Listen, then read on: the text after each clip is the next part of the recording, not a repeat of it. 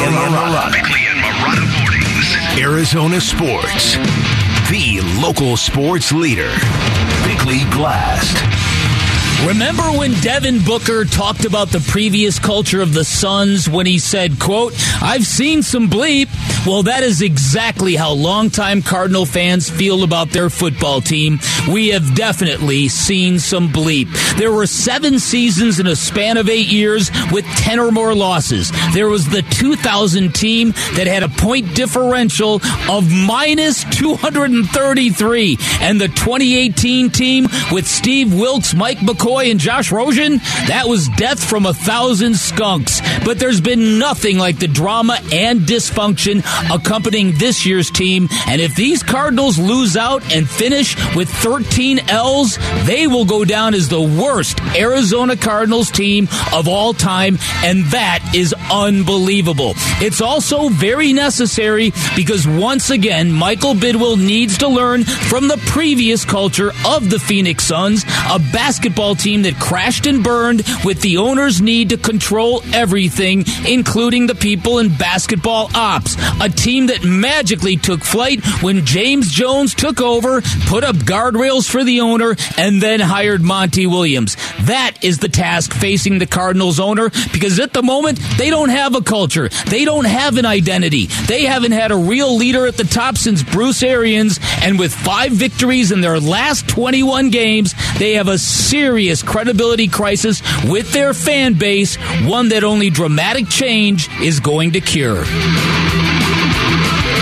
All right, today's Bickley Blast brought to you by my great friends at Chapman BMW. Make luxury affordable. Find them online at chapmanbmw.com. Yeah, I mean, like I said, I, have been really appreciative of, of, the guys' effort, of professionalism. It's just been a lot to overcome at times, and then we can't, can't compound it with some of the mistakes we've had, and so it's uh, been the perfect storm at times to um, kind of get us where we're at. But um, they continue to show up and, and uh, play hard and, and work hard, and, and that's all you can ask with the group we have. Kliff Kingsbury, the head coach of the Cardinals, yesterday following a 24 15 loss to the Denver Broncos, which, I mean, the Broncos scoring 24, that's like scoring a million for another NFL team. Right. Uh, the running game in the second half punished the Cardinals defense, totally turned the game around. Cardinals now 4 and 10. They've still never won a game in Denver. They were officially eliminated from the uh, playoff picture. They've lost four straight. The the reality of losing seven in a row going into the offseason um, is it,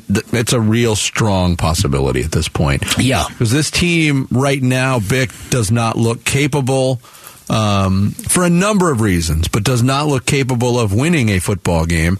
Uh, you know, they were winning at halftime yesterday. They were winning their last against the Chargers. They were uh, the Patriots. One of those games they were up uh, at halftime. they're all uh-huh. blending together uh-huh. now. But the reasons for that, yes, injuries and personnel a factor, but Kliff Kingsbury's not helping matters either. No, his inconsistency. Yes, where he punted, you know, a fourth and one play. Um, you know, near midfield. That's normally been a we're going for it, and they punted the ball away. Which to me really felt cowardly. Yeah. It, it's like, okay, you're doing that now. You're playing traditional conservative and there's and there's value in that the way your defense was playing and the the fact that you were playing a Broncos offense that's really really bad but but if your identity is to be aggressive and go for it on fourth down Fourth and one mm-hmm. in, in, a in a nothing to lose situation in a three three game, fourth and one at the forty eight yard line after uh, you know yeah. turned into another three and out, and that was in that stretch in the second quarter when yeah, these teams were trading, you know, three and outs. Yeah, but then and, you're going to play field position there, right? So, so to me, I, I, I don't know what the answer is here with this. I, I do think that I, I kind of sensed this happening a couple of weeks ago that the Heat was going to change. The Kyler Murray injury was going to shift the heat from Kliff Kingsbury to Steve Keim, and that was before all the, the medical leave of absence, uh, the Sean Kugler accusations, which the team um, refuted in full throat over the weekend. Yeah. Uh, left no ambiguity about it whatsoever. None. So you you don't know where that story is going if it's going any place at all. But but to me, the embarrassments have been stacked one upon another from the Patrick Peterson, just up and down. And so to me, it, it something dramatic has got to happen. Uh, this is an interesting name. Uh, Walter Mitchell, who writes for Revenge of the Birds, does a really nice job with his opinion pieces. Um, he pointed out Malik Boyd is the Bills' senior director of pro personnel. He had a long run as a scout in the Cardinals uh, franchise during their winningest stretch in history. And he's been with the Bills since 2017, and, and, and obviously they've done a good job at assembling and building a culture. That's an interesting name. I had not thought of that, but that's a name that's out there. Again, the most important thing, really, as referenced in the blast, uh, you have to learn this lesson from the Phoenix Suns because Robert Sarver kept trying repeatedly to hire youthful, inexperienced, people from within because uh, it was the path of least resistance and certainly the path of least financial um, cost. And you see where it got us. And It got us no place fast. And you, you see what good culture did to an organization that had no culture. And and we're living it now.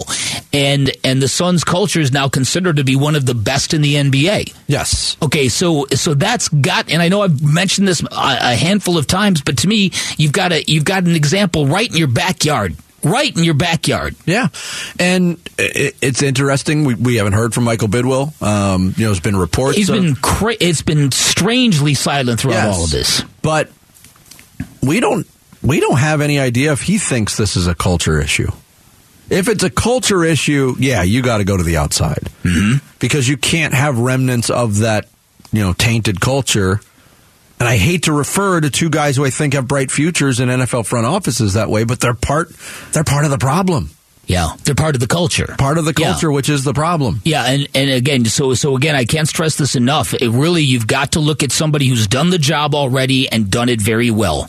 Understands what winning culture is, understands how to draft well so you can rebuild this football team from the bottom up um, instead of just throwing pricey contracts at aging veterans in desperate attempts to stay relevant. And so it's got to be done right. And this is an opportunity to, to make right.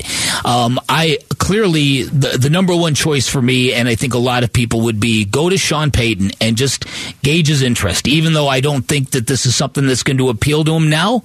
You know, if maybe this second report um, over the weekend from Adam Schefter that Kyler Murray is expected to be ready from day one of the regular season, which I think is pretty preposterous, but, it, you know, that might change the way coaching candidates look at the job. Maybe, maybe not. Um, that's where I would go first because he's a proven guy, and I, I've seen what his teams look like. I've seen what they feel like, and, and that that cat knows what he's doing, and he knows how to bring accountability to a locker room, and that is something that is obviously very, very, very sorely needed here. Yeah. You can text your thoughts to the FanDuel text line at 620, 620 right now. Coming up next, believe it or not, there was plenty of entertaining football around the NFL this weekend. We'll get into some of those games next. It's Bickley and Marotta on this big red Monday here on Arizona Sports, the local sports leader. Love you, bro. Love you. Love you. Let's be the best. Let's be the best. Let's go, baby. Let's go. Big Red Monday and Bickley and Marotta mornings on Arizona Sports. Presented by Sanderson Ford. The best play is at Sanderson Ford. I cannot say enough about our fans. I mean, uh, although uh, I felt it and heard some of the, um, you know, some of the rightly due um, displeasure with our team in the first half, uh, the moment that we could get some, um, you know, enthusiasm back in this building, no matter how far fetched it seemed that we would come back, our fans were right there, and uh, you felt them. It was unbelievable. And, and then shoot, when I don't know if I've heard a building like that, um, like we did in the end, and. Um, that energy is what has really pushed us all year, and when we needed them the most, they were at their best. That's Kevin O'Connell, the head coach of the Minnesota Vikings, who made NFL history on Saturday uh, in the early game. 33 to nothing. They're down at halftime to the Indianapolis Colts, who have had a terrible season, and they come back and they win the game in overtime 39 36. Outscored the uh, the Colts after halftime 39 3. Yeah, at halftime, Patrick Peterson was trying to rally his teammates. He said, Come on, all we need is five touchdowns. and after the game, Kirk Cousins said, Yeah, I thought he was being sarcastic. And they went out and got it. Eh, eh, listen, uh, as watching that unfold, eh, the the thought occurred to me that this could be extremely meaningful for that football team because everybody knows the narrative of the Vikings. We've all been waiting for that other shoe to drop for them to Viking and for them to kind of come crashing down to earth. And and at halftime of that game, it seemed to be a thing. It seemed to actually be happening right? And for them to come back and put that comeback together is just stunning. Yeah. Uh, I mean, stunning. Saturday morning, I was doing some stuff around the house, and you know, I picked up the phone and I'm checking Twitter. I'm like, ah, yeah, that's right. There's football on, and all the reactions were, oh, the Vikings are fraudulent. This is where the real Vikings show up. And I checked the score, and I'm like, there's no way I'm watching this game. Yeah. And then uh, you start hearing reports of the comeback. I had to get down to the arena at that point and uh, was listening to the last part of it. But uh, could you imagine losing a game that you led by 33 points? No. That's one thing in basketball, but to do it in football, unheard of. Oh, and, and Matt Ryan, as you mentioned earlier, is really wearing this because eh, for six years he has heard people ridicule him for blowing a twenty-eight to three lead in the Super Bowl, which was only partially on him. Right, a lot of it was on play calling and, Yes. and the like. Uh, and you know, it, it, it wasn't just that. He so he's got the largest blown lead in the Super Bowl. He's got the largest blown lead in an international game. I don't know if you know that. Falcons led the Lions twenty-one zip in twenty fourteen. They lost twenty-two to twenty-one. Jeez. Okay. so uh, so he's got a history with this kind of stuff, and I don't know if he's going to wear this. Well, here's how unpopular this one down. The Colts got a special teams touchdown, a defensive touchdown, and were plus two in turnovers, and lost the damn game. Mm-hmm. Yeah. And a lot of the narrative too was, oh, Kirk Cousins can't trust the team with Kirk Right. Cousins a quarterback. Here, the real Vikings are here. He finishes up thirty-four of fifty-four, four hundred and sixty yards, four touchdowns, Yeah. two picks. Yeah.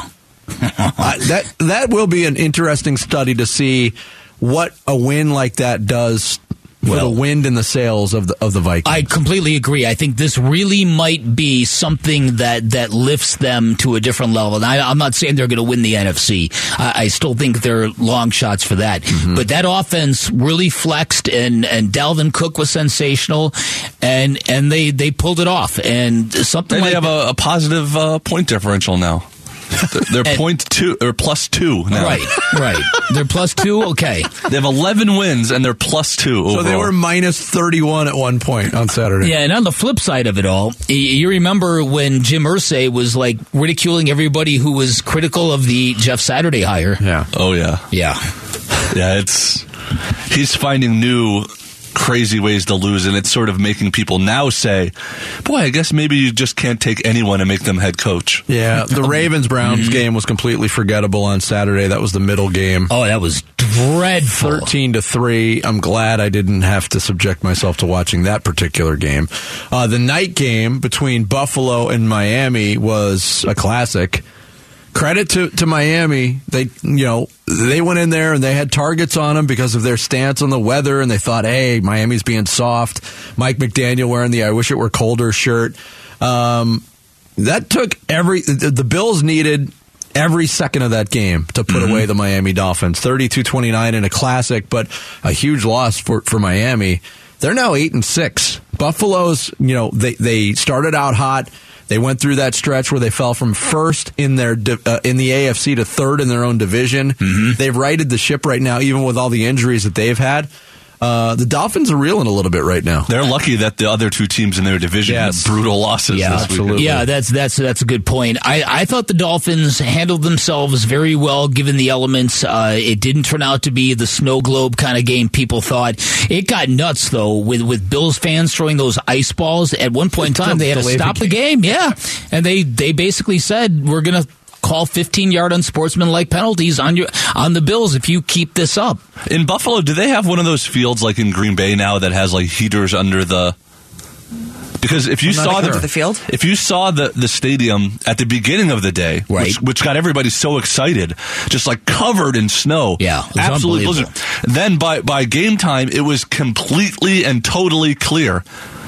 And it was it was infuriating to people who were hoping for like a, a blizzard. I game. immediately thought of Bick. Like the the visual wasn't there with the snow. I don't. I don't know if they have was- that field. It was kind of yeah. I'm not sure. I, I don't. I don't know what the deal is with that with their field and, and, and all that. But I can tell you as of 2013, they did not have a sub field heater. That's Okay. the most recent Yeah. thing I can find. no, but they've got a lot of fans who'll grab a shovel and come I in and help so. out if you need. That's That's right. that's kind of the vibe there. And Pour same some in of their Green Bay. Fireball on Yeah, it. well, That'll right, it. exactly. and how Uh, about the Tampa Bay Buccaneers?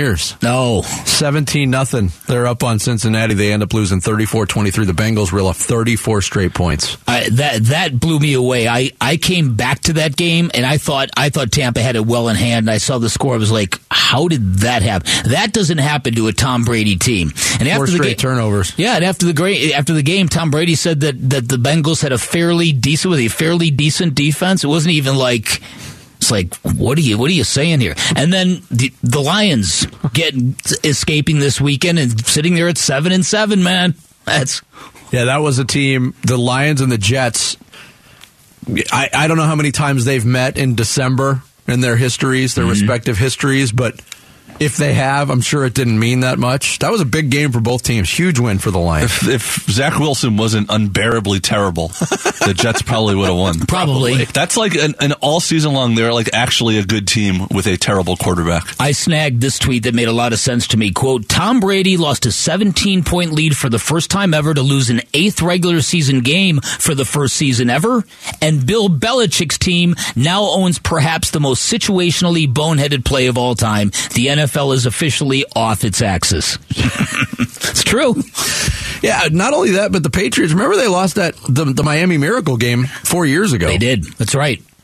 Kenyan think- Drake game, Yeah, this one I think usurps that as the, the most painful loss without a doubt. because that was just you know the, the Dolphins made a good play. It was shoddy defense by Yeah. the Patriots, but I still I, I can watch that play a million oh, times, and I probably will. It'll never make sense to me what they did. Well, and you will finish. watch it a million times. It's been on a million times already this morning. I know. and it's so funny because, as you pointed out, if you watch the entire play, Chandler Jones is down on the ground at, long after Rhamondre Stevenson is gone. Yeah. And he just gets up late and gets up just in time to catch this gift pass that's thrown to him. Yeah. And then Who all- is he throwing to? Like I'm watching it right now. Like he, he turns around and just lobs the ball to the middle of the field. He was throwing it to Mac Jones, and it's one of the worst throws in the history of football too. one of the worst targets in the history Yeah. of football. As you said, even if Mac Jones gets the ball, he's He's got no blockers. He can't throw the ball downfield, and he's one of the slowest dudes in the world. and as Unbelievably we've pointed out play. several times, they weren't losing. No, There was no need to do this. Yeah, I that know. play ends, they're guaranteed a chance to go to overtime. Oh, crazy stuff. What Uh, a weekend. Cardinals fall in Denver yesterday. We'll talk some Cardinals football with Kyle Vanden Bosch. Next, it's Bickley and Marotta Mornings here on Arizona Sports, the local sports leader.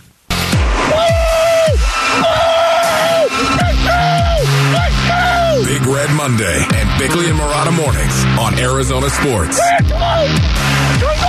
Presented by Sanderson Ford. The best play is at Sanderson Ford. McSorley back to pass. Lobs it deep left side, intercepted at the 30 yard line by Surtain. He takes a seat at the 37. The Cardinals are going to lose their 10th game of the season. A year after winning double digit games. Dave Pasch on the final call basically yesterday from Denver, 24-15 Broncos. Do hand the Cardinals the loss. They are 4 and 10 with 3 weeks to play and it is the definition of playing out the string and here to talk about it with us from the Cardinals radio broadcast team Kyle Vanden Bosch our guest on the Arizona Sports Line. Kyle, good morning. Good morning, guys. Thanks for having me. Uh, thanks for uh, joining us again. We appreciate it. We were kind of joking around. Uh, you know, the the level of excitement going into this game wasn't the highest, considering the the two uh, combatants. And the first half was just kind of a snooze fest uh, as well. But that second half, I thought it was just a case, Kyle, of of. Uh, Nathaniel Hackett changing the philosophy, stopping, stopping, uh, you know, trying to drop back and pass all uh, on every play, and that running game just punished the Cardinals in the second half. Yeah, you, you're exactly right. Um, I, I think they did a better job of adjusting than we did. Um, you know, I think they initially they saw who we rolled out there at cornerback and, and our lack of depth, and, and they were trying to pass it even with the backup quarterback. Um, but I mean, they couldn't block our defensive front, particularly J.J. Watt, and with it seemed like they had a, a guard get injured every other play. So I think they were down to um, the backups to their backups on the offensive line as well, and and they went to a ground game, and and you know again, you know it's there is no common theme with this team except inconsistency is is the common theme because um, it seems like different areas um, seem to be a concern for this team um, in a week in and week out basis, and and um, you know um, I talked about this post game last night, but you know here we are 14 games into an NFL season. I don't know what our identity is on offense. Um, it looked like we were going to start building around our run game, and for some reason we didn't stick with that in the first half. And and on defense, um, you know, for a team that wasn't great at pass rushing and, and getting after the quarterback all year, they certainly did that yesterday, but um, they couldn't stop the run. So it, it um, you know, you plug uh, one hole in the dam and another one pops. Yeah, that's a very, very good analogy. All right, before I get into some of the heavier stuff, what about what about J.J. Watt's performance yesterday as a fellow D lineman? You must have been kind of inspired by that. I was. I mean, quite honestly, it was, the impressive thing was um, these weren't coverage sacks. He was winning and winning quickly. Um, he still shows incredible movement, quickness, suddenness um, at his age. Um, you know, one sack in particular in the first half, he was lined up head up um, on the the right tackle, and he came all the way to the opposite A gap and got that sack, and it must have been under about two seconds. So, um, you know, he's still got it. He's he's still dynamic, and and you've got to assume that you know most of their attention was going to J.J. Watt without Zach Allen in the lineup, and he was still able to be disruptive and, and have have a first half for the ages, really. Now, before the game, there was a report that came out from a CBS Sports football insider who who claims the rumblings are that, that Michael Bidwill might be inclined to make a major overhaul here from top down. What, what do you think is important if if the Cardinals are going to rebuild this culture? What what are important points to emphasize when it comes to winning culture in the NFL? No, I think that's it. It's culture. Um, you know, I think it was late in that fourth quarter. Wolf and Pasch were talking about, you know, how you can see teams that are historically bad building a culture. You look at the Detroit Lions, you look at the Jacksonville Jaguars, and um, and, and also Wolf shortly after that talked about, you know, one of the biggest needs that they need to address this offseason is physicality. Well, physicality isn't necessarily in the personnel it's in your culture. Um, you know i think a lot of people watched the detroit lions hard knocks in the preseason and thought that they were kind of the way they approached things was it was a bit um, old school. And you know uh, it, it didn't look like today's nfl where they were tackling to the ground and they were hitting and and they were physical all throughout training camp. But here they are late in the season and that is paying dividends for them. That's their identity. They're a physical team. And you know just watching the cardinals through training camp um it, it, it was you know there was really no semblance of physicality of hitting of of what to me um you, you know you get late in the season that's what NFL football comes down to the ability to run the football the ability to stop the ability to stop the run. And you know so many times late in the season when everybody's beat up it's the more physical team that comes out on top. And, you know, I can't, you know, with the exception of really the last two games um, against, uh, you know, where James Conner really ran the ball well, I thought, I thought we were physical up front, but it's, it's not consistent and I would there's very few games where we get to the end of the fourth quarter and I think wow the Cardinals were really the more physical team on the football field and that's not necessarily a personnel thing. That that comes from um, your mentality at training camp comes from your mentality throughout your week of practice and and you know at this point in the season that's something that you really can't turn around Kyle Vanden Bosch is our guest here on the Arizona Sports Line as we talk uh, Cardinals football. And you know, looking back at your career as a player, Kyle, uh, you know, you, you, played on some good teams in Tennessee. You played on a playoff team in Detroit. Uh, you played on some bad teams too, especially at the beginning of your year when uh, you know you were a Cardinals draft pick. Uh, and when things are not going well at this point of the season, can you describe how difficult that is on players in terms of motivation, or is that overblown? Is it is it um, you know play, players still able to get motivated? It's just more, um, you know, being a part of a, of a, of a losing culture, as you talked about. It really depends on the personality of the player. Um, you know, I it, I felt like you could plug on tape of me um, any game throughout my career, and it would it would look the same. The effort would look the same. The attitude would look the same. Um, quite frankly, um, I played some of my better games when our playoff hopes were eliminated, um, and it is something that that I took pride in. But at the same time, um, you know, you know, you understand as a player right now um, that that the front office, um, the coaching staff, they're going through heavy evaluations. It's almost as much about evaluating what we have for next year than it is about winning any of these last three games.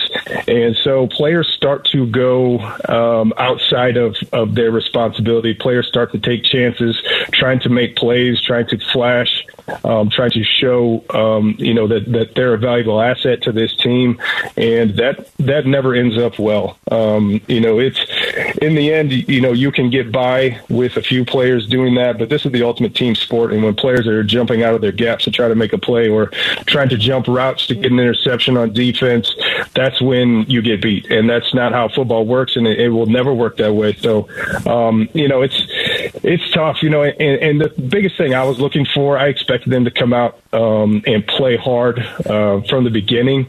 It's it's with with teams like like the Cardinals when, with what they're dealing with this year, you look to see how they're going to respond in the here we go again moment. And mm-hmm. really, it was when, to me, when when Colt McCoy got hurt, you could kind of feel the deflation from the team, yeah. and it was the here we go again. Like yeah. we are, you, you, get the feeling that you're cursed, and and and you're just waiting for that next shoe to drop and, and something bad to happen to the team. That's funny because you know I'm watching the game and I'm like the ones doing the hitting seem to be in the game, but the ones getting hit, it seems like their their motivation was waning as the game was going on.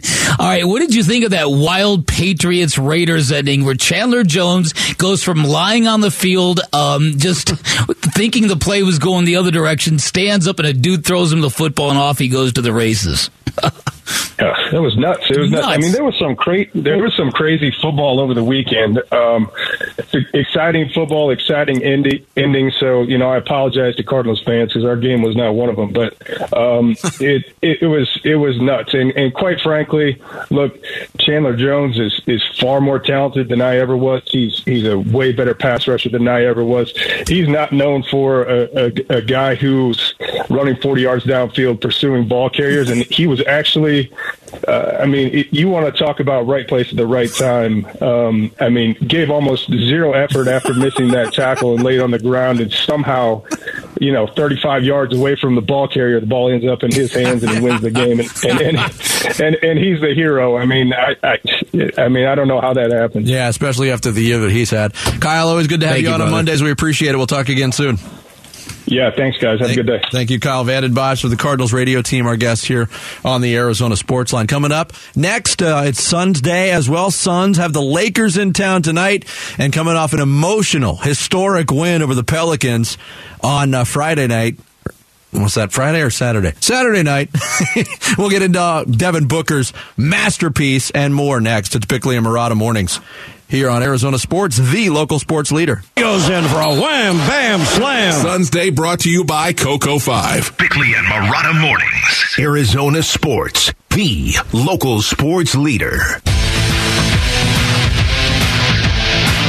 You know, this is you know, I always bring it back to the franchise that believed in me, you know, that drafted the 18 year old kid, you know, out of Kentucky. So um, to be here through the ups and downs and, you know, to have the struggle years and the people still stay with us, stay with me and, and believe um, you know, to do it here in front of our home crowd was very important. It's Devin Booker of the Phoenix Suns following his uh, footprint center record 58 points. He had previously set the Suns high. Uh, with 51 against Chicago, but he breaks Gilbert Arenas' arena record for scoring. And oh, by the way, spearheads a 24 point comeback Saturday night. Suns get a win over the New Orleans Pelicans, a needed win over Oh, the yeah. Pelicans. And um, like that quote, I saw that in print, and to hear Devin Booker say that, to read those words from Devin Booker, it's just reinforcement that this guy is different from everybody else. In today's NBA, you know, you come into the league, you have some success, the team doesn't have success. 99 times out of 100, those players are wanting to get out. And Devin Booker, is, there's been speculation, and he's always shot it down. I'm not going anywhere. Wanted to, you know, at one point said I want to build a super team here in Phoenix. At the time, it seemed like a pipe dream, and here he is, you know, at, at 26 years old with his fifth career 50 point game. Should have been 60. He missed some free throws that uh, kept him from 60, and actually joked around about that. Oh man, don't get me started on that. I'm gonna have to hear about that for a long time. Yeah, from my dad for sure. He's probably he's probably waiting in the hallway right now. Yeah, he won't even smile. I'm serious. That was a virtuoso performance, even with the missed free throws.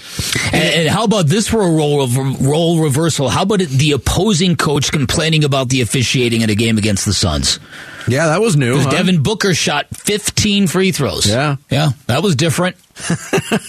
and the differential was pretty consistent throughout the game. It doesn't happen often for the Suns, but you know, just it, it, that again was a testament to Devin Booker's aggressiveness because he wasn't settling for a lot of, of, of jump shots, although he was hitting his threes. Now, he was driving. Uh, he was taking the ball, whether it was Zion Williamson on him or Dyson Daniels on him.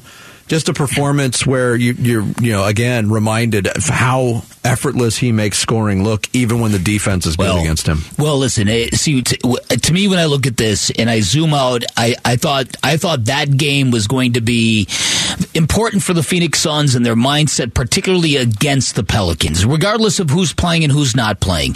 And eh, when you dial out this month, I, I guess until we get into trading season, it, it's basically survival mode for this team, right? I mean, you're they've been battling their own injuries. They're missing Cam Johnson, quite obviously. The Jae Crowder piece is still lingering out there. Um, Da has been injured. Chris Paul has been injured.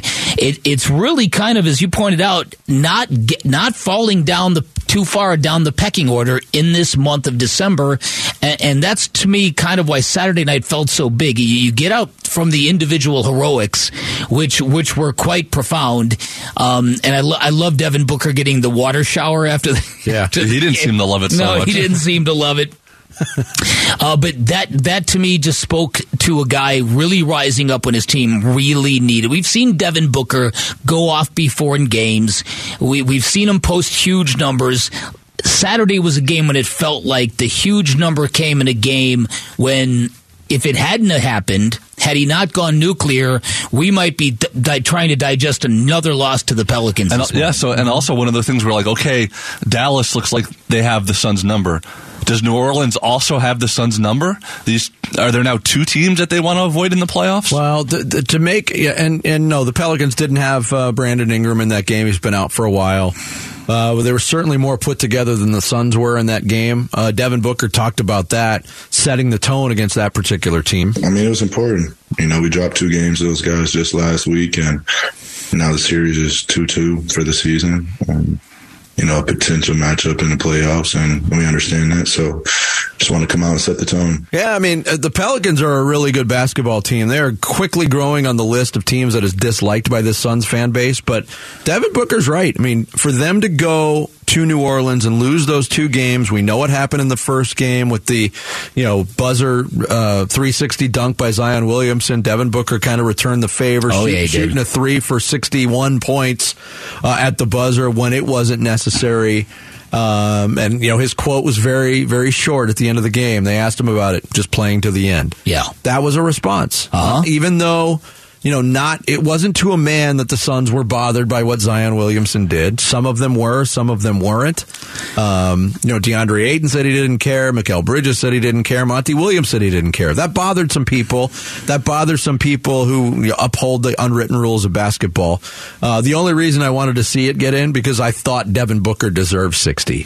Would it have felt a little cheap to get it on that? Well, probably. Yeah. Well, yeah, exactly. And that, but that's my thing. It's- so if if you're going to be critical of one, you've got to be critical of the other. I I'm fine with both. I I think Devin Booker's might have been a little more self-serving than Zion because I think he was going for 60. But at the same time, you could make an argument that Devin Booker was trying to give the fans what they wanted Yes. to see. You can make that argument, Yes, just like Zion Williamson was doing the same as well. Exactly. So, you know, um, that was the defense of what Zion did. Well, you know, he broke an unwritten rule, but the, the show of athleticism, he gave the fans what they wanted. Yeah, the degree of difficulty. I've that. never attended a 60 point game before. I would have loved to have seen it, Mm-hmm. but, you know, it is what it is. Uh, now, the problem with it is Devin Booker is on the injury report for tonight. Still a questionable. The, the latest update uh, has Booker still questionable for tonight with uh, groin soreness. DeAndre Ayton That probably means his dad kicked him in the junk for missing those free throws. Wow, take Um, it that seriously. Uh, DeAndre Ayton, uh, he's questionable with a left ankle sprain. They still don't have uh, Cameron Payne. Duane Washington is still out. Cam Johnson, of course, is out, and Jock Landale is out. So the numbers are getting pretty thin for the Suns, which makes also I wanted to single out a player uh, that got some applause from Devin Booker too. Josh Okogie was absolutely brilliant without scoring a basket in that game against New Orleans on Saturday night. Uh, here's Booker on Josh Okogie's con- contribution. I mean, he's just you know he, he's a worker. You know, he's not not going to give in.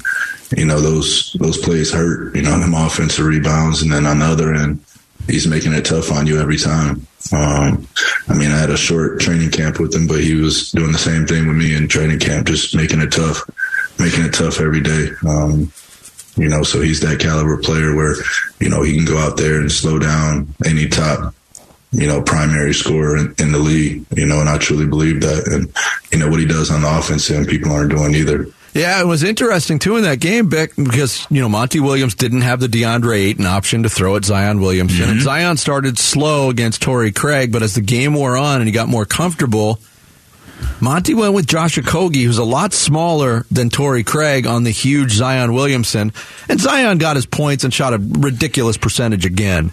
But had to work for him. I mean, that's uh, talking about you know somebody who's that versatile defensively, Well, where you can yeah. actually throw it at him. Yeah, it, and as we said, if if there one of the criticisms of the team in its current um, formation would be just the lack of general athleticism on the team. Josh Okogie gives you that, and I think that was evident. He also gives you some offensive rebounding. That was evident. So yeah, I've been pleasantly surprised with him. Yeah, he's uh, he's having the kind of year I thought Ish was going to have. That's a good point. A, a lot of people thought, and, and Ish Wainwright in small doses has kind of provided that same energy. But I'll tell you what else Josh Okogie's doing. He's taking all of Landry Shamet's minutes because Landry continues to struggle. And I don't, I don't yes. think most Suns fans have a Yeah. problem with him getting those minutes. No. Uh, by the way, I also this is this is crazy. I also uh, saw the stat for the most fifty point games in Suns history. Book has got five. Tom Chambers had two. Everybody else one. really? yeah. Tony Delk, Tony, yeah. Clifford Robinson, Uh-huh. Charles Barkley.